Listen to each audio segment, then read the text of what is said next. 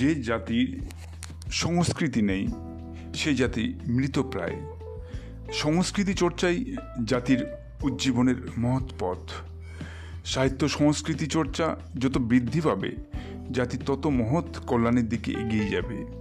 জাতির গৌরব বার্তা ঘোষিত হবে। এই কথাই বারবার উচ্চারিত হয়েছে নতুন গতির যাত্রাপথে। নতুন গতি নামটা অনেকের কাছেই হয়তো নতুনই শোনাচ্ছে, প্রথমেই শোনাচ্ছে। তা সত্ত্বেও সংস্কৃতির জগতে এটা এক বহুল প্রচলিত নাম। মনে করা হয়ে থাকে, শিক্ষা ও সংস্কৃতি অঙ্গাঙ্গিভাবে জড়িত। শিক্ষা এলে সংস্কৃতির কথা এসেই যায়। স্বাধীনতার পর বিশেষ করে বাঙালি মুসলমান সমাজ অনেকটাই পিছিয়ে পড়েছে, আর্থিকভাবে এবং শিক্ষায়। শিক্ষা বিকাশের পথ ধরেই হয়তো আর্থিক সংকট কাটবে, কিন্তু জাতিকে মাথা তুলে দাঁড়াতে হলে চাই উন্নত শিক্ষার পাশাপাশি সংস্কৃতি চর্চা। এই জায়গাতেই এই মুসলিম সমাজ এখনও পর্যন্ত আশানুরূপ জায়গায় পৌঁছাতে পারেনি। মুসলিম সমাজের চারিদিকে শিক্ষা বিষয়ক বিকাশের কাজ চলছে, দেখে ভীষণ ভালো লাগে। মনে মনে সবাই খুশি হয়।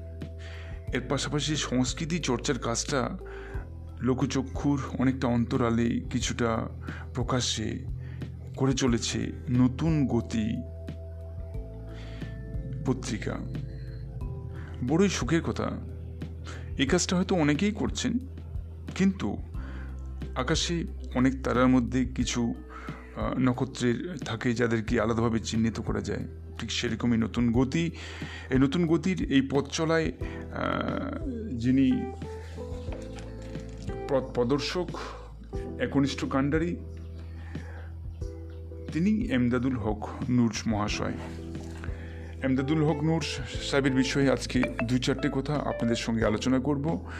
আজকে বাইশে অগস্ট দু হাজার একুশ আমাদের এই আলোচনার মধ্যে আপনাদের সকলকে স্বাগত জানাচ্ছি। আমি রাসনা উল আলম। হ্যাঁ ঠিক তাই। যে কথা বলছিলাম, যে সংস্কৃতি চর্চায় নতুন গতির প্রায় চার দশক ধরে পথ চলা ছেদ নেই। নতুন গতি শুধু সংবাদ পরিবেশন করে না, নতুন গতি পিছিয়ে পড়া সাংস্কৃতিক আন্দোলনের এক মুখপত্র। বিভিন্ন গঠনমূলক কাজের মধ্যে প্রতি বছর বার্ষিক সাহিত্য সম্মেলনে সাহিত্য সাধক ও সমাজসেবীদের নতুন গতি পুরস্কারে সম্মানিত করা হয়। গুণীজনদের সম্মাননা ও মর্যাদা দান করা হয় এবং তার নাম দেওয়া হয়েছে নতুন গতি পুরস্কার।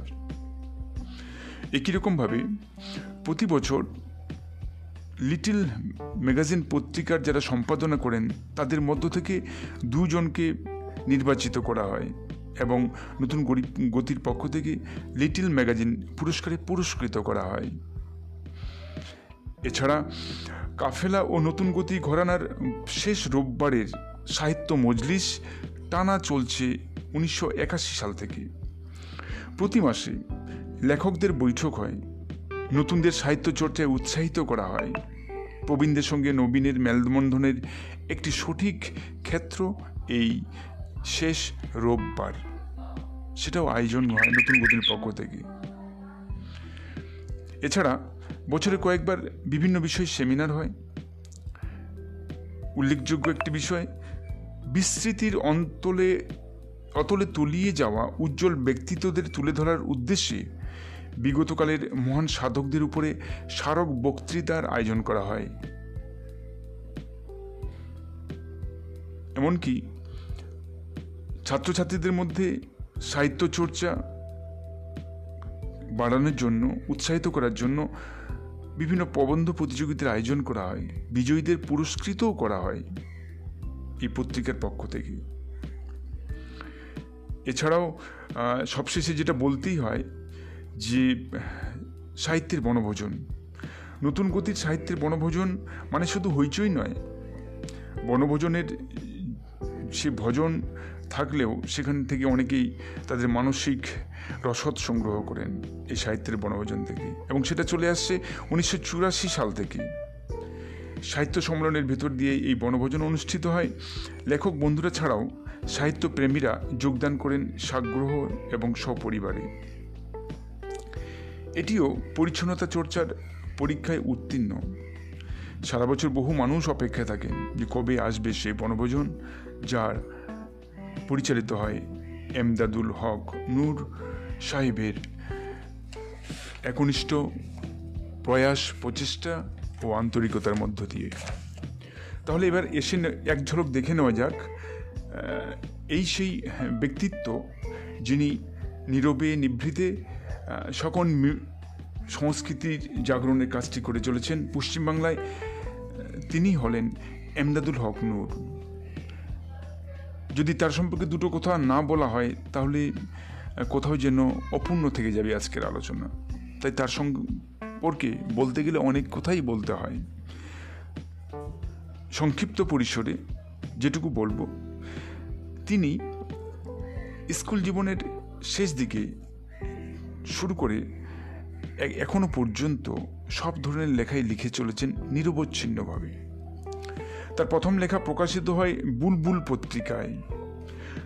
পরের বছর নিজের নামে একটি কবিতা আর দুই বন্ধুকে লিখে দেওয়া দুটো গল্প প্রকাশিত হয় স্কুল ম্যাগাজিনে।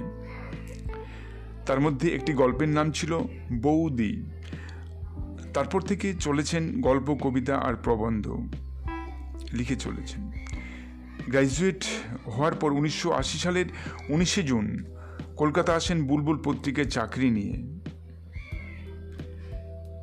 সেই তারুণ্যে ভরপুর ইমদাদুল হক নূর ওই বছরই সতেরোই সতেরোই সেপ্টেম্বর যোগদান করেন কাফেলা পত্রিকার প্রকাশের উদ্যোগ পর্বে। সেই সময় কাফেলা এক দুর্দান্ত গতিতে তার পথ চলার মধ্যে এগিয়ে চলেছিল। কাফেলা প্রকাশিত হয় উনিশশো একাশি সালে। বাংলা তেরোশো অষ্টআশি সনে বৈশাখ মাসে। উনিশশো চুরাশিতে বেরোয় নতুন গতি। লেখা প্রকাশিত হতে থাকে দুটো কাগজে নিয়মিত। কলকাতার আরও বহু পত্রপত্রিকার লেখা বেরোতে থাকে। লিখতে থাকেন আরও দুটি নামে। একটি নাম ছিল আন্নুর এবং অপর নাম ছিল তুফান চৌধুরী। কিন্তু কখনো নিজের বই প্রকাশের উদ্যোগ তিনি নেননি। অনেকটাই প্রচার বিমুখ, অন্যকে আলোকিত করার মানসিকতা, সাহিত্য, সংস্কৃতি চর্চাকে মানুষের কাছে পৌঁছে দেওয়া, এই প্রয়াসে অন্যের বই প্রকাশের উদ্যোগ তিনি গ্রহণ করেছিলেন এবং চৌষট্টি বছর বয়সে বেরোয় তার প্রথম বই, যেটা দু সালে কবিতার এবং এটি ছিল তার প্রথম কাব্যগ্রন্থ। তার নাম জুনেদ আমার ভালোবাসা। হ্যাঁ জুনেদ আমার ভালোবাসা এটি তার প্রথম কাব্যগ্রন্থ ছিল এবং শিগগির আবারও বেরোতে চলেছে কলকাতার শ্রেষ্ঠ মানবী। এটিও একটি কাব্যগ্রন্থ। আশা করছি আমরা এরপরে তার বেরুবে গল্পের বই, প্রবন্ধের বই।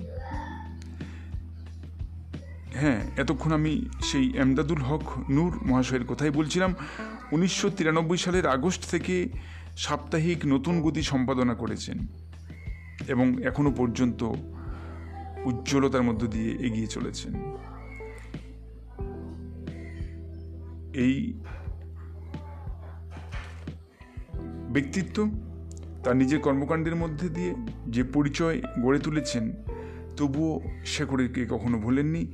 শেষে তিনি জানাচ্ছিলেন যে তার জন্মস্থানের কথা যেটা বীরভূম জেলার নানুর থানার নিমড়া গ্রামে। মা ছিলেন রহিসা খাতুন এবং বাবা ছিলেন মোহাম্মদ আব্দুল হাই। পাঁচ ভাই বোনের মধ্যে এমদাদুল হক নূর সবচেয়ে বড়। তার স্ত্রী মনিরা খাতুন, তিনিও সাহিত্য চর্চা করেন, কবিতা লিখেন, বই লেখা তার শখ। একমাত্র পুত্র আঞ্জুম মনির যিনি নতুন গতির ডিজিটাল প্ল্যাটফর্মকে সারা বাংলা শুধু নয়, সারা দেশে এবং বাংলাদেশে ছড়িয়ে দিয়েছেন। অত্যন্ত উদ্যোগী তরুণ,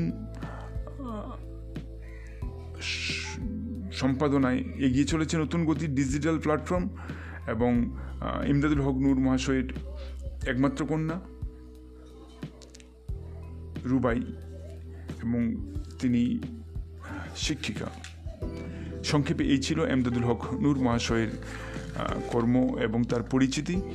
সময় করে আমরা পরবর্তী সময়ে আবারও এ বিষয়ে আলোচনা করব। পরবর্তী অধ্যায়গুলোতে আমরা সেই দীর্ঘ চল্লিশ চার দশকের যে তার সম্পাদনায় যে সমস্ত সাহিত্যের পাহাড় তৈরি হয়েছে বা সাহিত্যের যে তিনি বিভিন্ন ক্ষেত্র তৈরি করেছেন বিভিন্ন তরুণ প্রতিভাকে তুলে নিয়ে এসছেন। বহু মানুষকে আলো, রাস্তা দেখিয়েছেন।